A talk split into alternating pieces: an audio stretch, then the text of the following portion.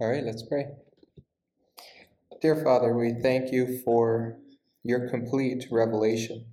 We thank you for the finished canon where we can see, beginning to end, your plan for the redemption of this world, your plan for your Son to elevate him over all of creation, and your plan for us to glorify us together with him, bringing you ultimate glory. We thank you for the work that you did in the life of Abraham some 4,000 years ago in preparation for all that is still yet to come. Uh, we pray that you would continue to be just as faithful as you always have been. We praise you for the completed promise of sending your Son so that he would die for sinners such as us and for Abraham. We thank you that the hope that they looked forward to did not fail them, and the hope that we look back on will not fail us as we long for the future when Christ will again return and we will be conformed to his image. We praise you in the name of your Son, Jesus. Amen. All right, you may all be seated. We are continuing in Genesis in the life of Abraham. And this morning we look at a passage which is going to specify who the promised seed is coming through. So far, ever since uh, Eve, the seed has been designated through a male. It's going to be the son of Noah. It's going to be the son of Shem. It'll be the son of Abraham. Well, here, once again, we're des- we are narrowed down to a specific woman as well, that this seed will come through. Part of this revelation appears to be that Abraham just can't get it through his thick skull, that it's actually going to be his wife who will produce his son rather than some other woman. Well, this is the last sermon in this uh, portion of our Genesis study, which is about procuring a descendant. How it came to be that Abraham actually received the descendant that God promised. Now, unfortunately, this morning we don't get to see the fulfillment, but we do get to see the specific promise of when this son will be born. No longer is Abraham waiting for an unknown future time, but he knows precisely when God is going to fulfill this promise. And he knows specifically through whom. Well, our main point this morning, so you can have this at the forefront of your mind as we look at these verses, is that God's covenant with Abraham promises that the descendants of the seed line will be the direct recipients of all three aspects of the covenant the land, specifically that land of Israel, the seed or the promised seed who is going to be the Savior of the world, and blessing, God's restored presence and fellowship with mankind. This specifies that God will bring about the land redemption, the Messiah, and the restoration of fellowship through Israel. God's choice of Israel and a seed line is not refusal of the rest of the world to receive the benefits of blessing through the covenant. Rather, it is the means by which he will bless the whole world. Often, as we look at especially this Moses or this uh, Abrahamic covenant, we are tempted to see God as disinheriting everyone else except for Israel. In fact, this is a main contention today in a theological system called covenant theology. They look at these covenants as redemptive covenants. That means only those who are direct recipients of these covenants will have eternal salvation. Well, these covenants have nothing to do with who is receiving eternal salvation. They have all to do with who God is using to bring about salvation that will be offered to the entire world without exception of any person. And so, as we look at this morning's passage and see this interaction that Abraham has between his two sons, Ishmael and promised Isaac, we want to understand that Ishmael, not being the recipient of this covenant, is not God saying Ishmael cannot have eternal salvation. It has no reference to that at all. It is only God saying the promised Messiah is not coming through Ishmael, he is coming through Isaac. Don't get that confused. We have three sections that this passage splits into very easily. We have God giving us information about the blessing he will bring to Sarah. And then he has clarification about the blessing he is bringing to both of Abraham's sons. One is in the form of the eternal Abrahamic covenant, and the other is in specific blessings that will be given to Ishmael without reference to his descendants also having an eternal covenant. And then we see Abraham's swift obedience to what God had commanded him to do, and we'll look at some implications of that. Well, we begin in this passage with something that should be familiar to us by now, and this is God renaming something or someone.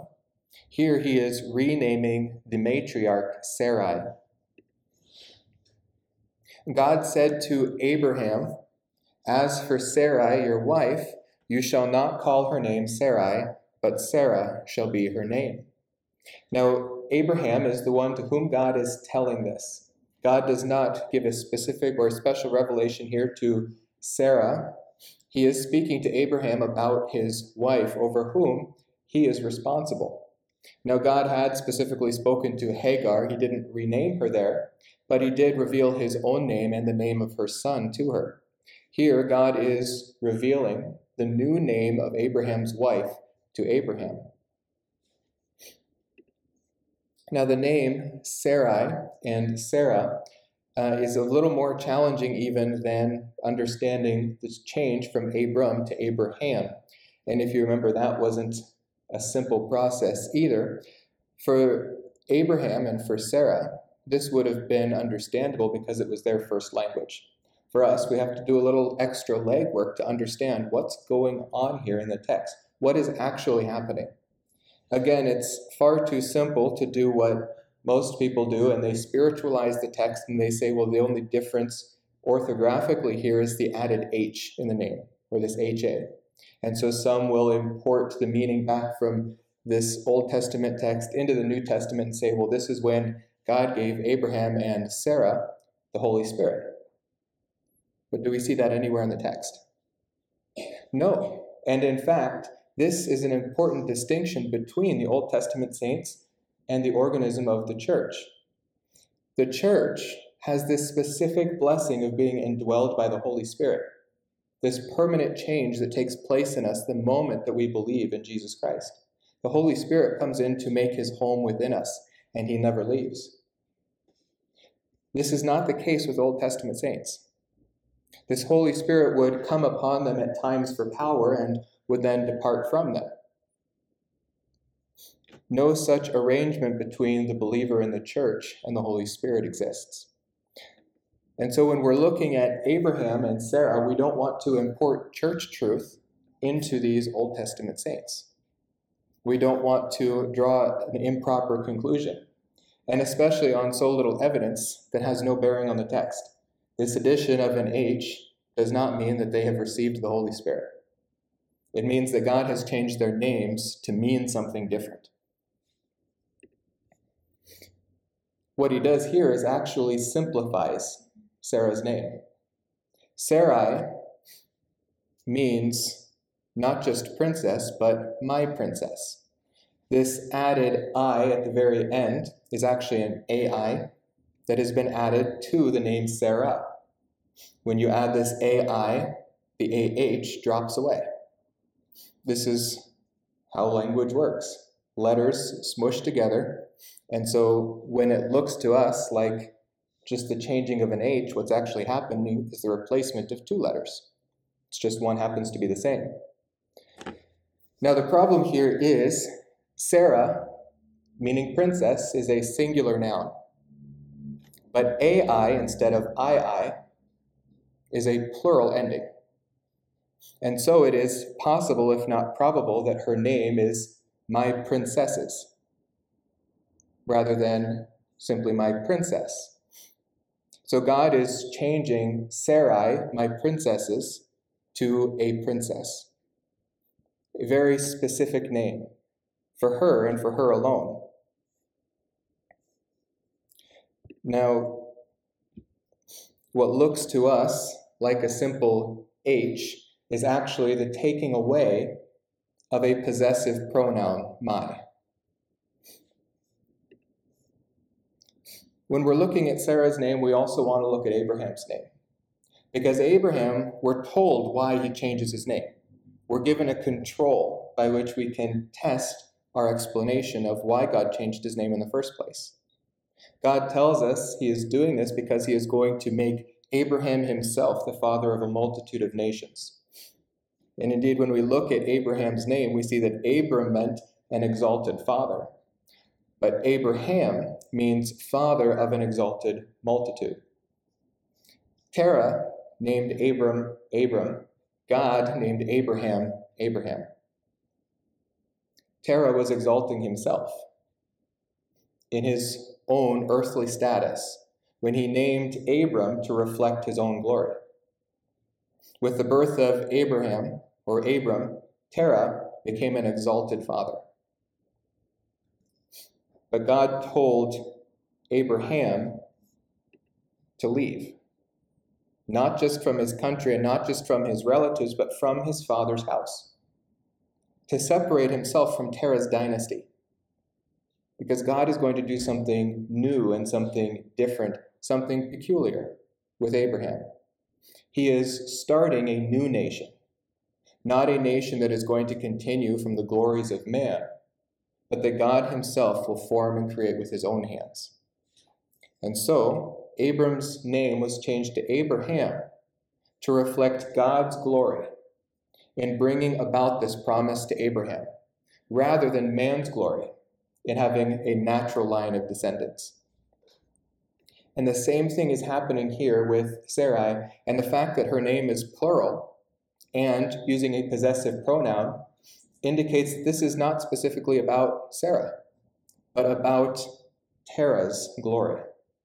Terah found glory not only in the birth of his son, but in the birth of his daughters, because he is the exalted father of princesses, of royalty. God strips away this possessive pronoun. He strips away Terah's mine from Sarai's name. And he makes Sarah a princess in her own right. He makes her the mother of nations, just as he makes Abraham the father of nations. Remember, as we'll learn here in Genesis 20, verse 12, that Sarah, just like Abraham, is the daughter of Terah. They were brother and sister, but they had a different mother. And so Terah found glory in both of his children here and in Nahor and Haran and even in Lot. But Abraham and Sarah are to find their glory in God and in his fulfilled promises, because this is what he promises them when they will separate from the dynasty of Terah. He says, I will make you a great nation not from Terah, but from God. He says, I will bless you, and I will make your name great. The promise to make their name great has to do with fame. Name is also the word in Hebrew for fame. But we see a correlation here as well, where he's even changing their names to indicate that this is how he is fulfilling this promise. He is making their names great, literally, as well as figuratively.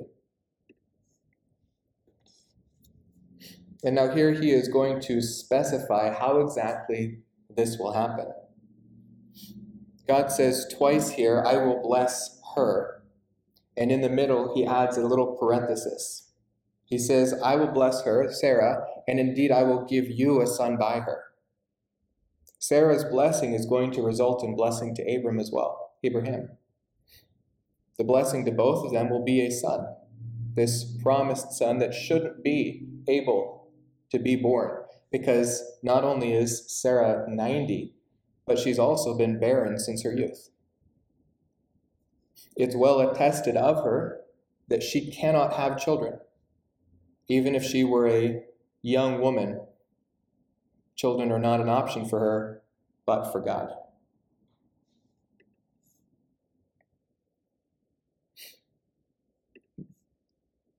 And so he says, I will bless her, and she will be a mother of nations. Kings and people will come from her. This is repeating the same promise that God had made to Abraham. Now he is giving it specifically to Sarah. Sarah doesn't receive this promise only through her husband, but God is giving it directly to her as well. Abraham is in charge, yes, but Sarah is just as much a party to this promise as Abraham is and has every right to be part of God's fulfillment of this promise.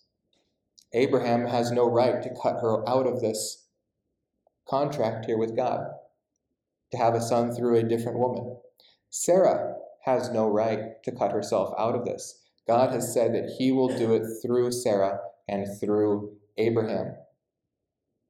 And now, this also is a death blow to the idea that the Ishmaelites are the rightful heirs to the land and to the promised Messiah. Because Sarah is not the mother of Ishmael, not even legally. Remember, she had the right to adopt this son, but she didn't. She refused him. She had nothing to do with him. And when Hagar gave birth to Ishmael, she gave birth to Abraham's son. Not the son of Abraham and Sarah, as Sarah had plotted early in chapter 16. Sarah's only descendant is through Isaac. And so, the promised land can only belong to those descendants who come through Abraham and Sarah, not just Abraham. He promised to make Sarah the mother of many nations. But she's not the mother of the Ishmaelites or the Midianites. Nevertheless, she is still the mother of the Edomites and the Israelites, and that's at least two nations. Not only that, but the kingdom of Israel split into two. So she's also the mother of the southern kingdom of Judah and the northern kingdom of Israel. Nations have come from Sarah, and she can rightly be called the mother of nations.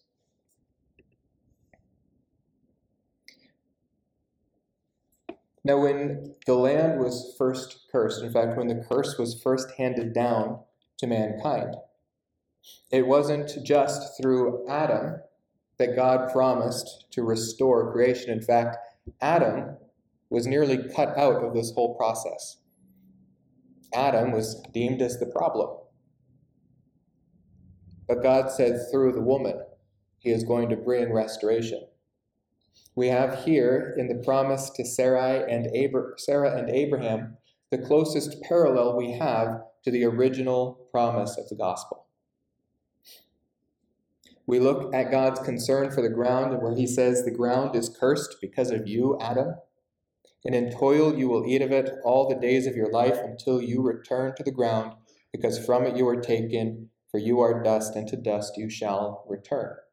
This was the consequence of man separating himself from God spiritually. He was going to die physically. He was separated from God, no longer having fellowship with Him, no longer having intimacy with the God he was created to have fellowship with. The land that God created for him to rule over was now cursed and would not be fruitful for him. And death was introduced into the flesh. God is going to restore all of these problems. He is going to fix all the problems that man created. And he began before he even gave us the curse, before he even told us what the consequences of sin were. And in speaking to the serpent, he says, I, God, will put enmity between you, the serpent, and the woman, and between your seed and her seed. He shall bruise you on the head, that is her seed, the seed of the woman. Notice how man is almost cut out of this deal. And you shall bruise him on the heel. The serpent will bruise the promised seed on the heel. And then he speaks to the woman. And this, it appears, Adam paid particular attention to. Because after he after God gives the promise of a coming seed through the woman that would crush the serpent who was now the enemy of God and the ruler of this world. God elaborates on how this might come to be.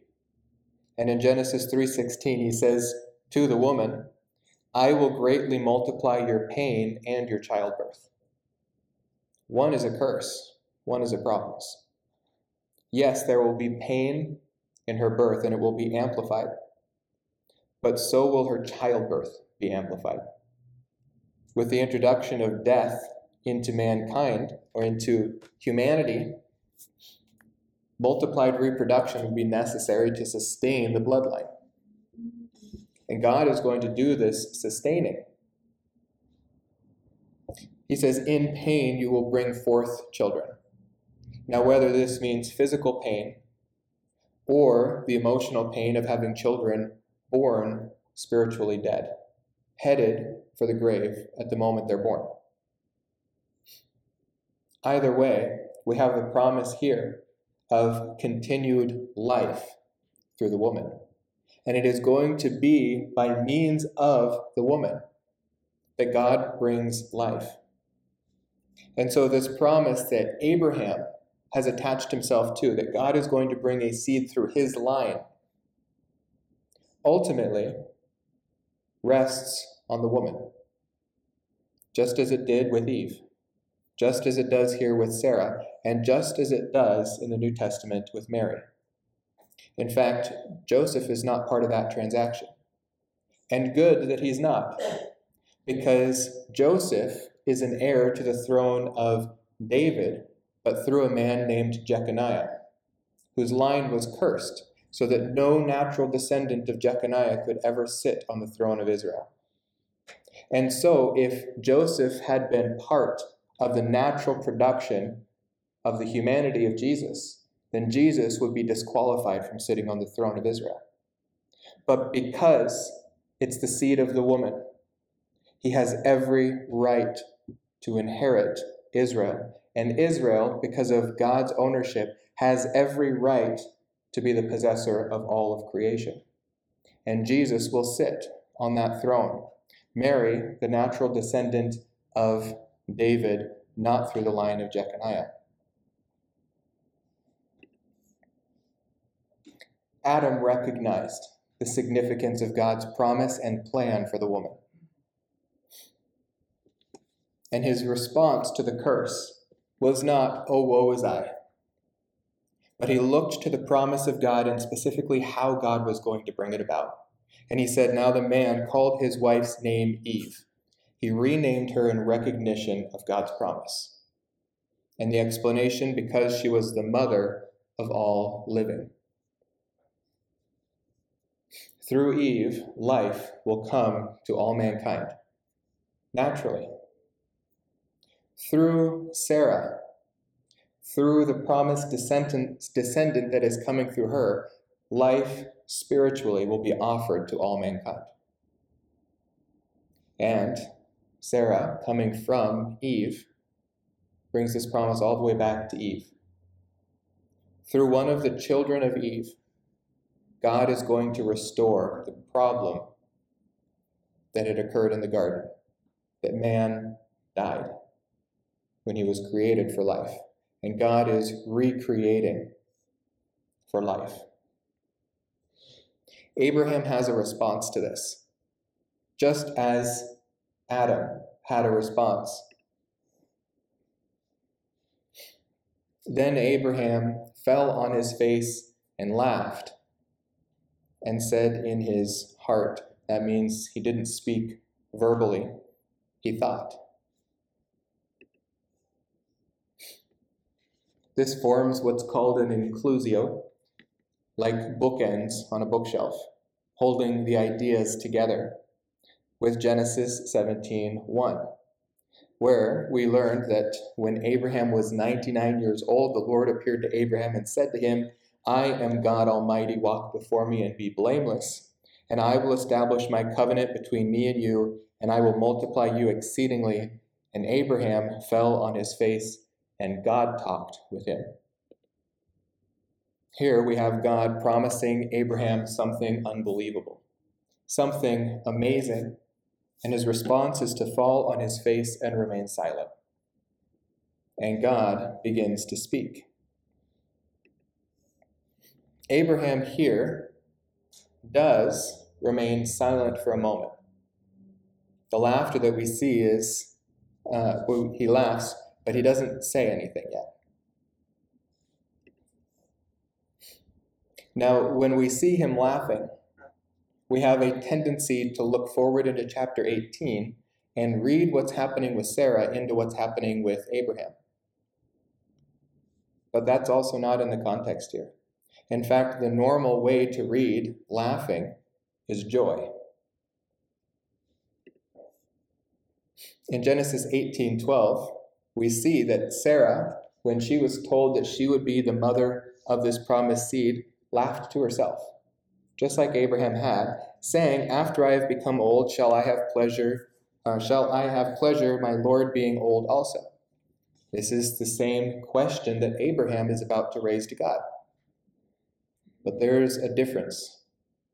Here, the Lord said to Abraham, Why did Sarah laugh, saying, I shall indeed bear a child when I am so old? Here, God takes issue with Sarah's response. In chapter 17, God takes no such issue. God is able to understand the intent of man's heart.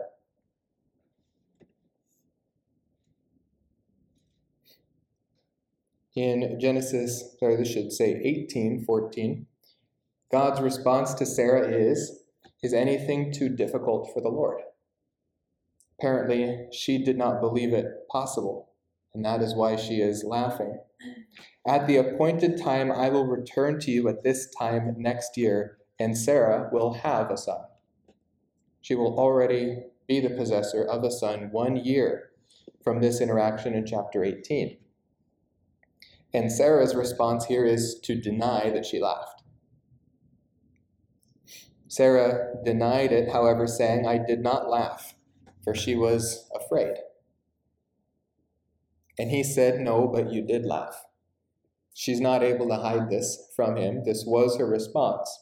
And just like Adam and Eve in the garden who hid because they were afraid, so here Sarah being afraid of the sin that she just committed and failing to trust the Lord, was afraid. And God doesn't let her get away with it here. He says, No, you did laugh, but still, her consequence is the promise. He says, I'm going to prove you wrong. And next year, when I visit you at this time, you will be proved wrong. And next year, at that time, when she is uh, when she has borne this child, its name, his name, reminds her of her failure to trust the Lord. Sarah said, God has made laughter for me. Everyone who hears will laugh with me. And she said, Who would have said to Abraham that Sarah would nurse children, yet I have borne him a son in his old age? What was Sarah's question? After I have become old, shall I have pleasure? My Lord being old also. Shall I really be such a possessor of this kind of joy in my old age? She's laughing mockingly at the idea that she would have the happiness of bearing a child after being barren her whole life. Psalm 126 says, When the Lord brought back the captive ones of Zion, we were like those who dream. Then our mouth was filled with laughter and our tongue with joyful shouting. Then they said among the nations, The Lord has done great things for them. We see in the restoration or redemption here of Israel, in a temporal sense, the same kind of joy that Sarah receives from giving birth to a child. Isaiah 54 Shout for joy, O barren one, you who have borne no child, break forth into joyful shouting and cry aloud, you who have not travailed. Well, to drive this point home, we turn to the New Testament, which is at times a divine commentary on the Old Testament. All the commentaries we can fill our shelves with are only man's best estimation. But here in the text of Scripture, we have affirmed for us by the co authorship of the Holy Spirit the true interpretation and understanding of what happens in the Old Testament whenever we are given an Old Testament passage. Now, here is an important principle the New Testament cannot rewrite the Old Testament. The Old Testament is absolutely true as it stands. Some things in the Old Testament aren't fully explained for us. And when the New Testament gives us commentary on it, that is how we ought to understand those things. And so when we turn to Romans 4 and we see Abraham held up as an, uh, as an image of how we as believers ought to respond in faith to God, we see a commentary on this exact interaction between God and Abraham, where Abraham laughed when he heard this promise that it would come through Sarah. Romans 4:16 says, "For this reason it is by faith, in order that it may be in accordance with grace, so that the promise will be guaranteed to all the descendants, not only to those who are of the law, but also to those who are of faith of the faith of Abraham, who is the father of us all." And so here's where he gets into his example. As it is written, a father of many nations have I made you. In the presence of him whom he believed, even God who gives life to the dead and calls into being that which does not exist. This is what God was doing in Genesis 17 when he was restoring the ability of Sarah to produce. He was giving life to her dead womb, giving life to a reproductive system that had been separated from function. He is restoring that ability, he is giving life to the dead and bringing about that which did not exist, which was a nation. It did not exist until God brought it through Sarah. And now in verse 18, we see that in hope against hope, Abraham believed, so that he might become a father of many nations according to that which had been spoken, so shall your descendants be. And without becoming weak in faith, he contemplated his own body, now as good as dead since he was about a hundred years old. And he contemplated the deadness of Sarah's womb. This is where we see him thinking about these things, as in chapter 17. This is where we see Abraham thinking, with me, a 100 years old, as good as dead, Sarah, 90 years old, being barren her entire life but without becoming weak in faith. We've seen Abraham plenty of times become weak in faith. But Paul, interpreting through the help of the Holy Spirit, so that nothing would be inaccurate in his statements, estimated that Abraham here did not lack in faith. Yet, with respect to the promise of God, he did not waver in unbelief but grew strong in faith. Abraham is well on his way to growing into a spiritual giant of faith. And it's not because of him, but God working patiently and graciously toward him. God remaining faithful gives Abraham every reason to trust more and more the promises of God. And God has never at this time let Abraham down, and he never will. Abraham is starting to understand this. And so when God makes this amazing promise, he laughs with joy, giving glory to God and being fully assured that what God had promised, he was also able to perform. Abraham not only knew, but trusted that what God said he is able to do. This was the issue that God took with Sarah's response. His question to her was Is anything too challenging for the Lord? He didn't have to question Abraham in this because that was not the intention of Abraham's heart. Abraham laughed for joy and stated, Will a child be born to a man 100 years old? Now, a child was already born to this man when he was 87 years old, and another child will be born to him in a few more decades by the woman Keturah. A hundred years old isn't necessarily the problem but the fact that he had gone a hundred years without having received a son through his wife. Rather than the oldness and weakness of his body, I think Abraham's concern here is after so many years, after such a long time being married to Sarah where we have not produced are we now going to produce a child? The added problem will be that not only is Sarah old as well, but she's barren. These are two different problems. She was incapable, even in her youth, of having children. And now God is going to make her capable. But we have something else interesting going on here with the ages. This is why it's helpful that we did Genesis 1 through 11 first, because we can quickly look through all of these ages. Now, when Adam had Seth, he was 130 years old. This is older than Abraham, but this is also before the flood, when ages were much longer. Adam lives to be 930 years old. Methuselah is going to live to be 969 years old. Now, in comparison, let's just divide these out by 10.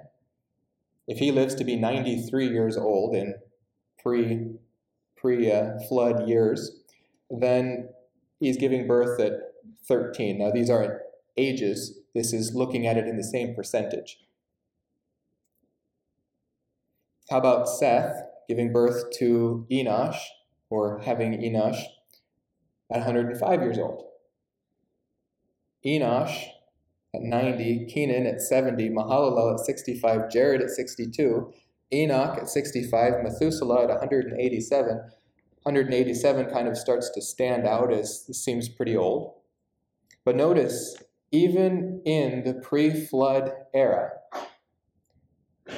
when people are living into their 900s, 100 is still one of the rarer ages. It's still pretty old. Not impossible, obviously. And many of these probably continued to have children into their hundreds, 200s, 300s perhaps.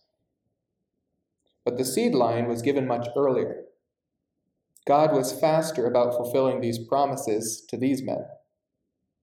God is here testing the patience of Abraham, but he's doing that to grow him. Now, if we jump into the generations that crossed the flood, we have Lamech at 182. We have Noah at 500. That's pretty old. Noah continued to live after the flood for another 300 years.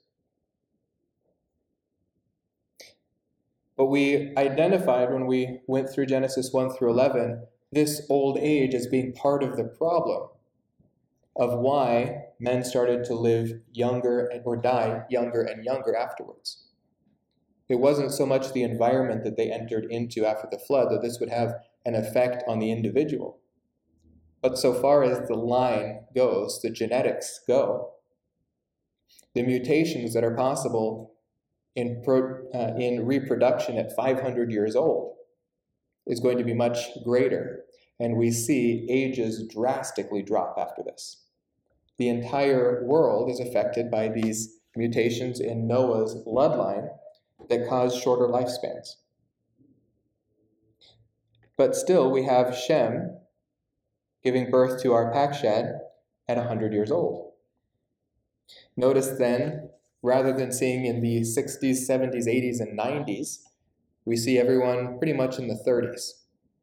God's a little faster here about giving the promised seed, just as he said to Eve, I'm going to speed up your reproduction to maintain this bloodline. Here we see him speeding up in fulfilling the promise of a coming seed to sustain the bloodline. As we move into what is Genesis chapter 11, we see Serug at 30, Nahor at 29, and then something a little unique here. Jumping back to a pretty old age, Terah. For this day and age after the flood, 70 is pretty old to give birth to a son, especially one of the seed sons. But then we see Abraham at 100 years old, just as Shem was. Isaac is going to be pretty normal, 60 years old. Jacob, a little old, somewhere between 88 and 90. But once again, and when we get to see Jacob's um, bloodline, we'll see that God is also testing Jacob in a similar way as he's testing Abraham here by delaying the promise. In fact, he delays the promise, although uh, Judah does come through Leah, which is his first wife. God has Jacob wait seven years to marry Leah, working for Laban, uh, his uncle, cousin, the relationship, I'm not quite sure of, but one of his relatives. But here's what I want to point out God tends to work in patterns sometimes. And this we can see as his thumbprint on Scripture. Noah, who was exceptionally old in his age to have children, gave birth to the seed son, uh, one of three sons, who to him was fulfilled the seed son promise at 100. Terah, exceptionally old for his age, gave birth to three sons, Abraham being the seed son, who continued the seed line at age 100. The only thing that I would point out here is that God is doing with Abraham what he was doing with Shem. Remember when we looked at chapter 11 that we saw some parallels there between how God discusses this new beginning for the earth after the flood and how God is talking about the new beginning for the world through Israel in Abraham. This is one of those creative ways that Moses, with the inspiration of the Holy Spirit, structures revelation so that we can see parallels in these books and understand what God is doing. He is working to restore the earth in a similar level to how he restored the earth after the flood.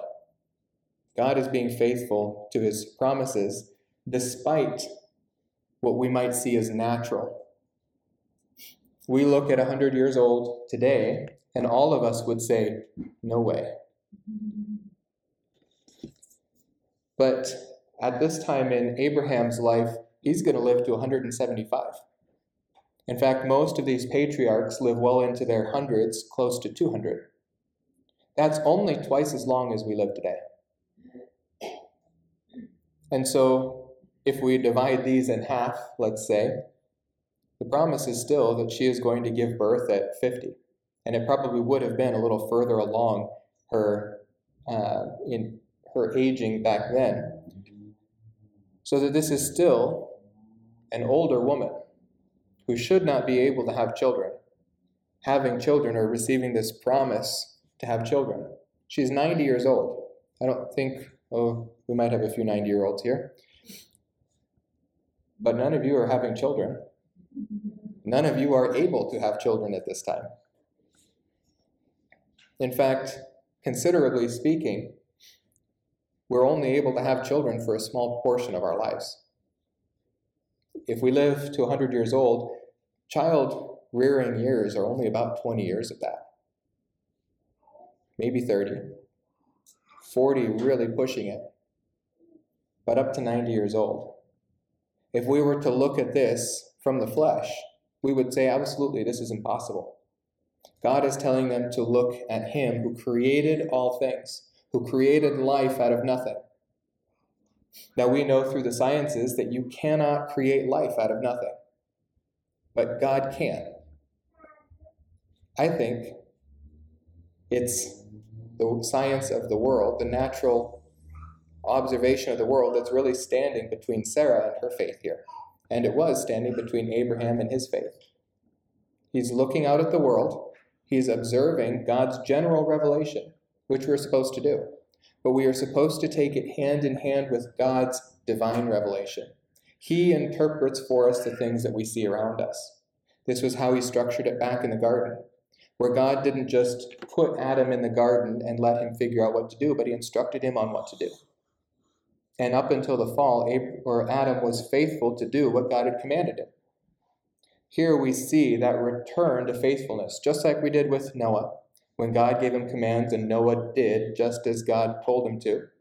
Here, God is giving some commands to Abraham along with a promise, and Abraham is going to do just as God told him to. Because he is accepting divine revelation about the general revelation that he sees around him. This is just to remind you that Sarah was barren, not just old. All right, let's look at the sons that were promised blessing.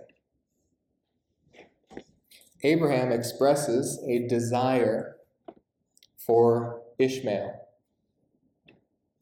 This verse, I think, is what causes people to read disbelief into Abraham's laughter. Abraham said to God, Oh, that Ishmael might live before you. Now, what we do here is we have a tendency to spiritualize this idea of live before you, rather than take it for what it means to live in God's presence. We say, well, this is Abraham asking for Ishmael rather than Isaac to be the descendant. Abraham has no problem specifying his request to God, specifying his understanding of his own situation.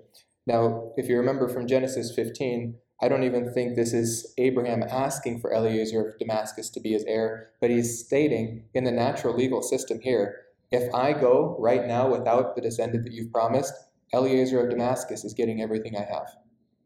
Legally speaking, the world considers him my heir. Since I am childless, the heir of my house is Eliezer of Damascus. Since you have given no offspring to me, one born in my house is my heir.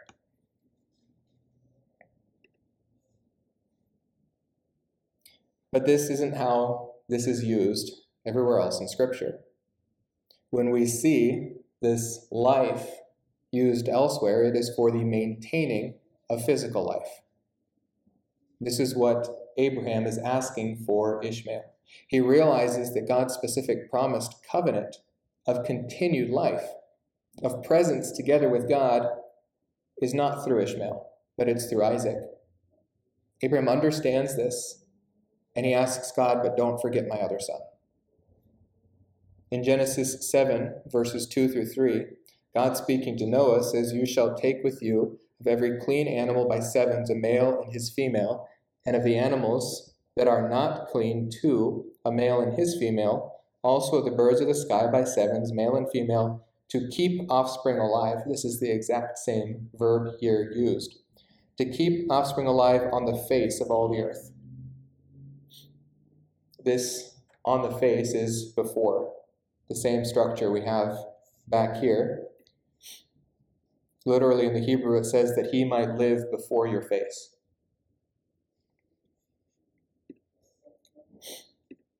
In Genesis 12, please say that you are my sister so that it may go well with me because of you and that I may live on account of you. This is physical life. Now behold, this town Zoar is near enough to flee to, and it is so or it is small. Please let me escape there. Is it not small, that my life may be saved? A request for physical continuation of life. Genesis 20, in the Abimelech controversy. Now, therefore, restore the man's wife, for he is a prophet, and he will pray for you, and you will live. Physically. God was going to kill Abimelech physically because of his sin with Sarah. We'll get there in a couple of weeks. But if you do not restore her, know that you shall surely die physically you and all who are yours. Genesis 19:24. The angels in the city of Sodom. On the following day, the first, or oh, this is the, uh, this is his daughters. This is 1934.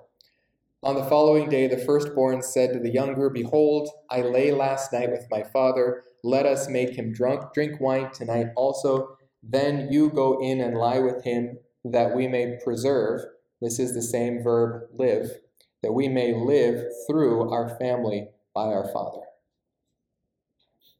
Physical life, the continuation of this physical bloodline is their concern.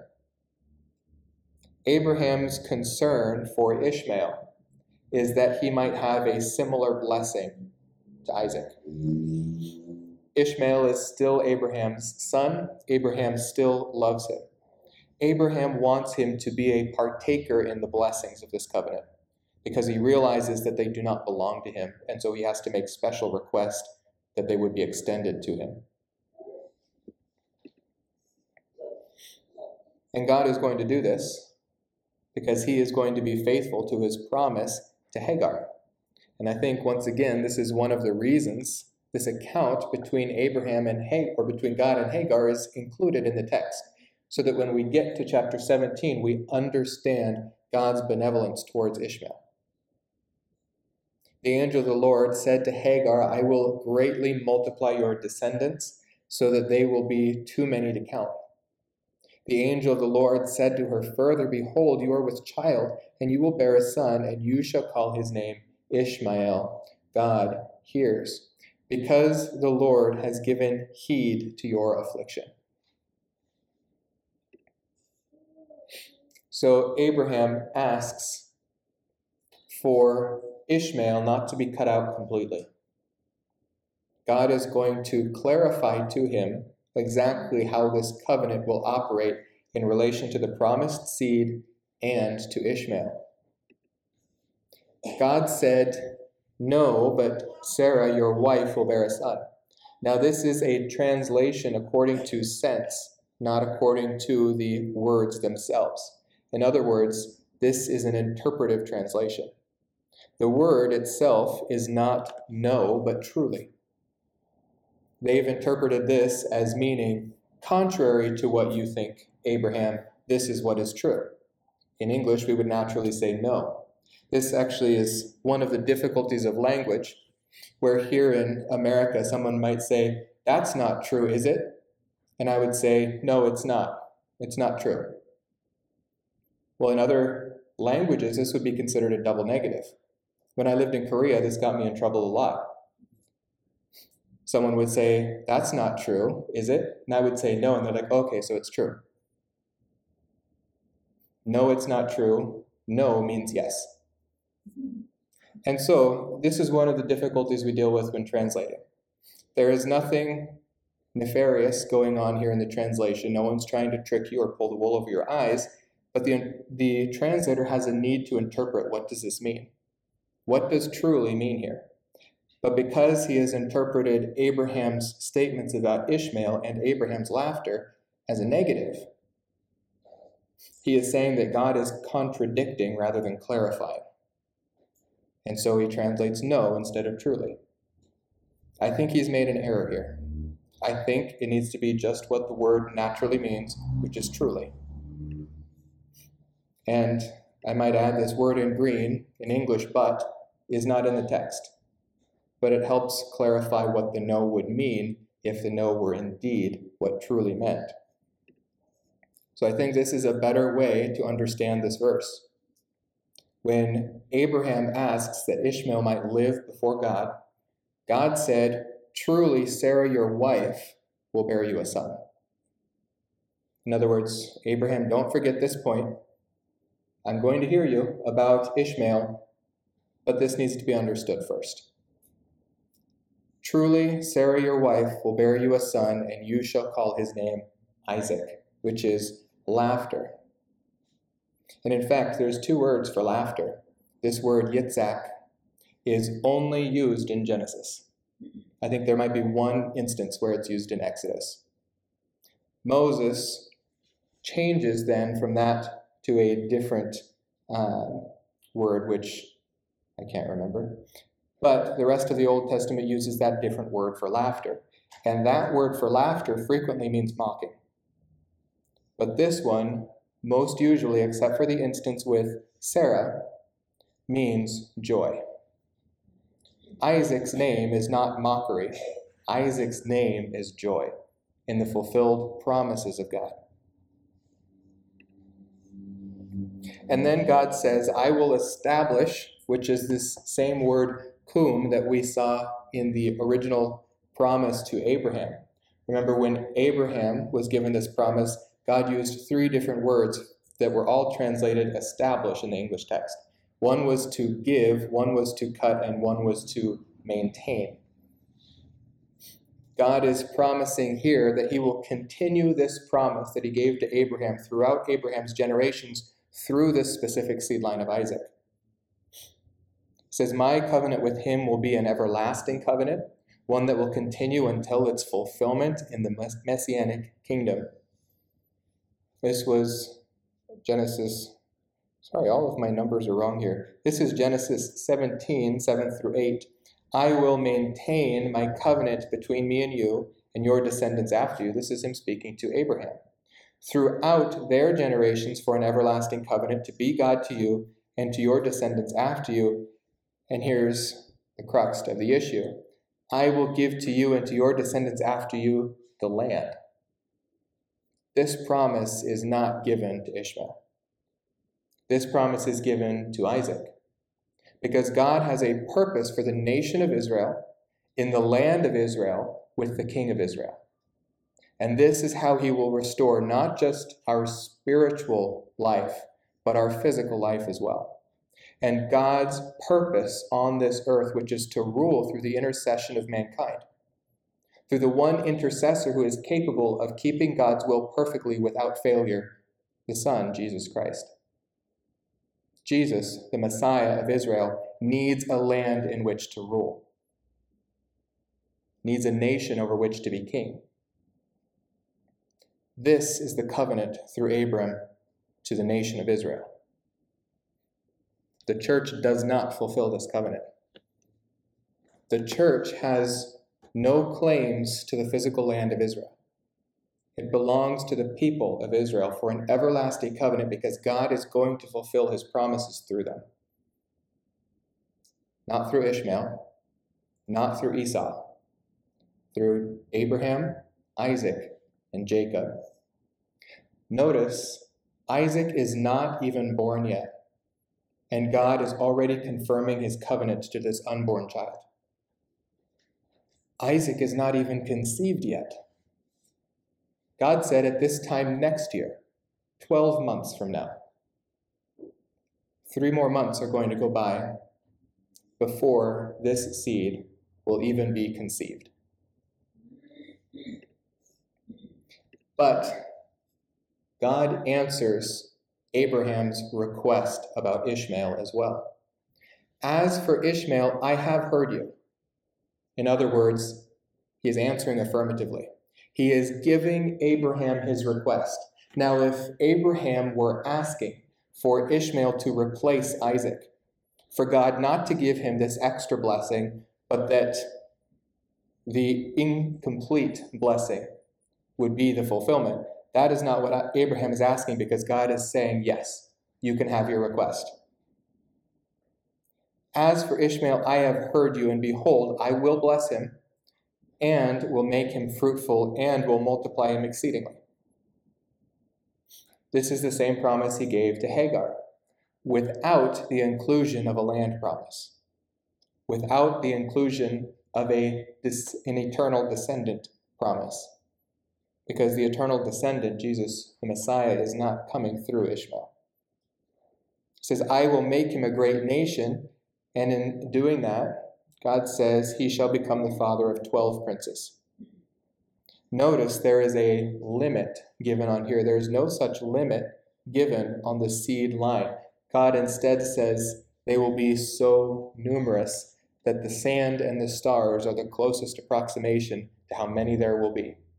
Nowhere are we told this is the end of the line for Israel. But for Ishmael, there is a meter put on it 12 princes. This is his limit. And this is fulfilled very quickly. Notice how God, when he gives these promises through the seed line, extends them into generation after generation after generation after generation, so that it takes the whole Old Testament and into the New Testament to see their fulfillment. But the promises he's giving here to Ishmael, we see their fulfillment almost immediately. Their complete fulfillment almost immediately. In Genesis 25, it says, These are the names of the sons of Ishmael by their names in the order of their birth. Uh, I won't read all these. There's 12 names. These are the sons of Ishmael, the ones that were promised to him because of Abraham's request. And these are their names by their villages and by their camps, twelve princes according to their tribes. God is faithful to his promises. But once again, to drive the point home, God bookends this extension of blessing to Ishmael by once again restating, but my covenant. Not having to do with Ishmael, my covenant, don't forget, I will establish or maintain it with Isaac whom Sarah will bear at this season next year. In a few chapters, in chapter 20, uh, no, next chapter, in chapter 18, we will see God coming again and saying, At this time next year, when he comes back, she will already have a son. This is a little bit later, but less than 12 months between that and the time the son will come. And at that point, God departs. He ends his conversation with Abraham here. When he finished talking with him, God went up from Abraham. Abraham didn't have much to say in this whole conversation. He mostly just received what God had to say. He received commandments from God, he received promises from God, he received the promise that the covenant would depend on God and that it would be maintained throughout all of the generations that would come from him through Sarah and through Isaac. But God doesn't give him an opportunity here before departing just as quickly and suddenly as he appeared 13 years after he had last appeared to Abraham. But this time, when he departs, there's a promise that he is going to see him again. Because one year from that date, God is going to return to Abraham, and Abraham will have received the blessing of the covenant that was promised to him, which was a descendant through Sarah. Now, very quickly here, we'll look at the last few verses, which is a summary statement of Abraham's specific uh, faithfulness to the commands that God had given him. Just as when Adam and Eve are given the curse, Adam immediately recognizes the promise and acts on that promise. So here, Abraham recognizes the promise and has a specific commandment given to him about that promise, and he immediately takes action. This is a man whose faith has grown so that obedience is naturally flowing from his faith. This is not a man who just stumbled once more over his own pride. Then Abraham took Ishmael his son and all his servants who were born in his house and all who were bought with his money, every male among the men of Abraham's household, and circumcised the flesh of their foreskin in the very same day as God had said to him. Now, this is a summary statement, but it's a summary statement that reiterates in a list all of the clauses that God had given him in the commandment. In other words, Abram didn't miss a thing. Everything that God had told him to do, he was faithful to the T, to do it exactly how God had said. Once again, mirroring the patriarch Noah, through whom God rescued the world. God is here rescuing the world through his promises to Abraham. And he has the faith of Noah in doing so. Thus, Noah did according to all that God had commanded him, so he did. Noah did according to all that the Lord had commanded him. This summary, though, is very concise, just a summary statement. But with Abraham, we get all the nitty gritty details. Notice as well in Genesis 7:13 how quickly Noah fulfills all that God had commanded him. When God says, "Now it's time to get in the ark," on the very same day. He didn't wait because there is a deadline here. 7 days he says, and the earth is going to be flooded. On the very same day then Noah and Shem and Ham and Japheth, the sons of Noah, Noah's wife, the three wives of his sons with them, they entered the ark, and all of the little critters that came with them. It wasn't just the seed line that God rescued here, but he rescued everyone who was part of the blessings of the covenant that he is going to make with Noah. Abraham has already received the giving of the covenant Noah was promised that after his faithfulness, he would receive this covenant. But he brought along with him everything, and God preserved them as well. Now notice in Exodus 12:43 when Israel is about to depart from Exodus heading towards their promised land, part of their covenant under Abraham. The Lord said to Moses and Aaron, this is the ordinance of the Passover, another commandment that he gives them. But he says, No foreigner is to eat of it. but every man's slave purchased with money, after you have circumcised him, then he may eat of it. This promise of the Passover is looking forward to this fulfillment of God rescuing Israel out of Egypt.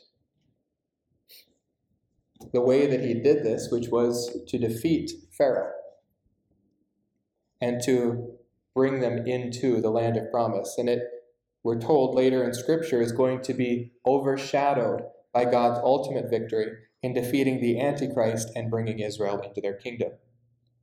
But here, the ordinance of the Passover is tied together with their identity under the Abrahamic covenant. Because they are going out to possess the land, they are to remember who it is the land belongs to. No foreigner is to partake of this until they've been circumcised and brought into that nation. A sojourner, which is a temporary traveler, or a hired servant, one who is not indentured, part of this nation, he shall not eat of it. It is to be eaten in a single house. You are not to bring forth any of the flesh outside the house, nor are you to break any bone. All the congregation of Israel are to celebrate this. So not only is everyone who's not part of Israel excluded from this, but all of Israel, who is under the Abrahamic covenant, is told to take part in this. So he says, But if a stranger sojourns with you and celebrates the Passover to the Lord, let all his males be circumcised, and then let him come near to celebrate it, and he shall be like a native of the land, but no uncircumcised person may eat of it. The same law shall apply to the native as to the stranger who sojourns among you, and all the sons of Israel did so. They were all obedient to this command that God gave them, just as they are about to be taken out of the land of Egypt. They did just as the Lord had commanded Moses and Aaron, and on that same day the Lord brought the sons of Israel out of the land of Egypt by their hosts. Now we're given again a summary statement in verse 24. Now Abram was 99 years old when he was circumcised in the flesh of his foreskin, and Ishmael his son, being a part of the blessing aspect of this covenant, and having his own promises from God, he is circumcised in the flesh of his foreskin at 13 years old. In fact, the Arabs still continue to do this at 13 years old because their ancestor, Ishmael, was circumcised at 13, whereas the Jews continued to do it on the eighth day as God had commanded, because God specifically told them, do it on the eighth day.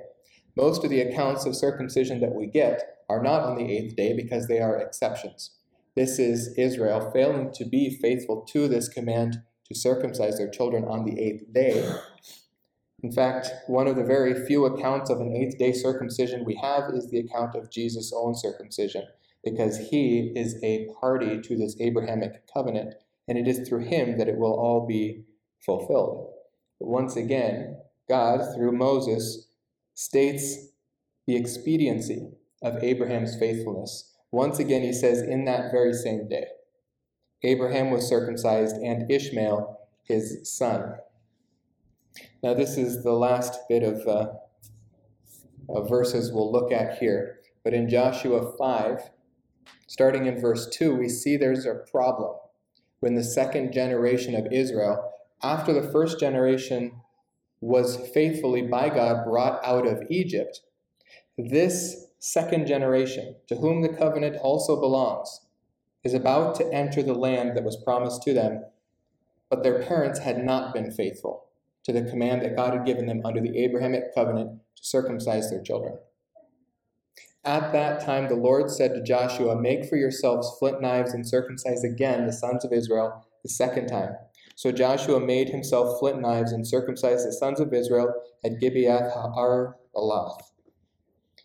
This is the reason why Joshua circumcised them, all the people who came out of Egypt who were males, all the men of war, all those who were circumcised in Exodus 12 when they ate of the Passover.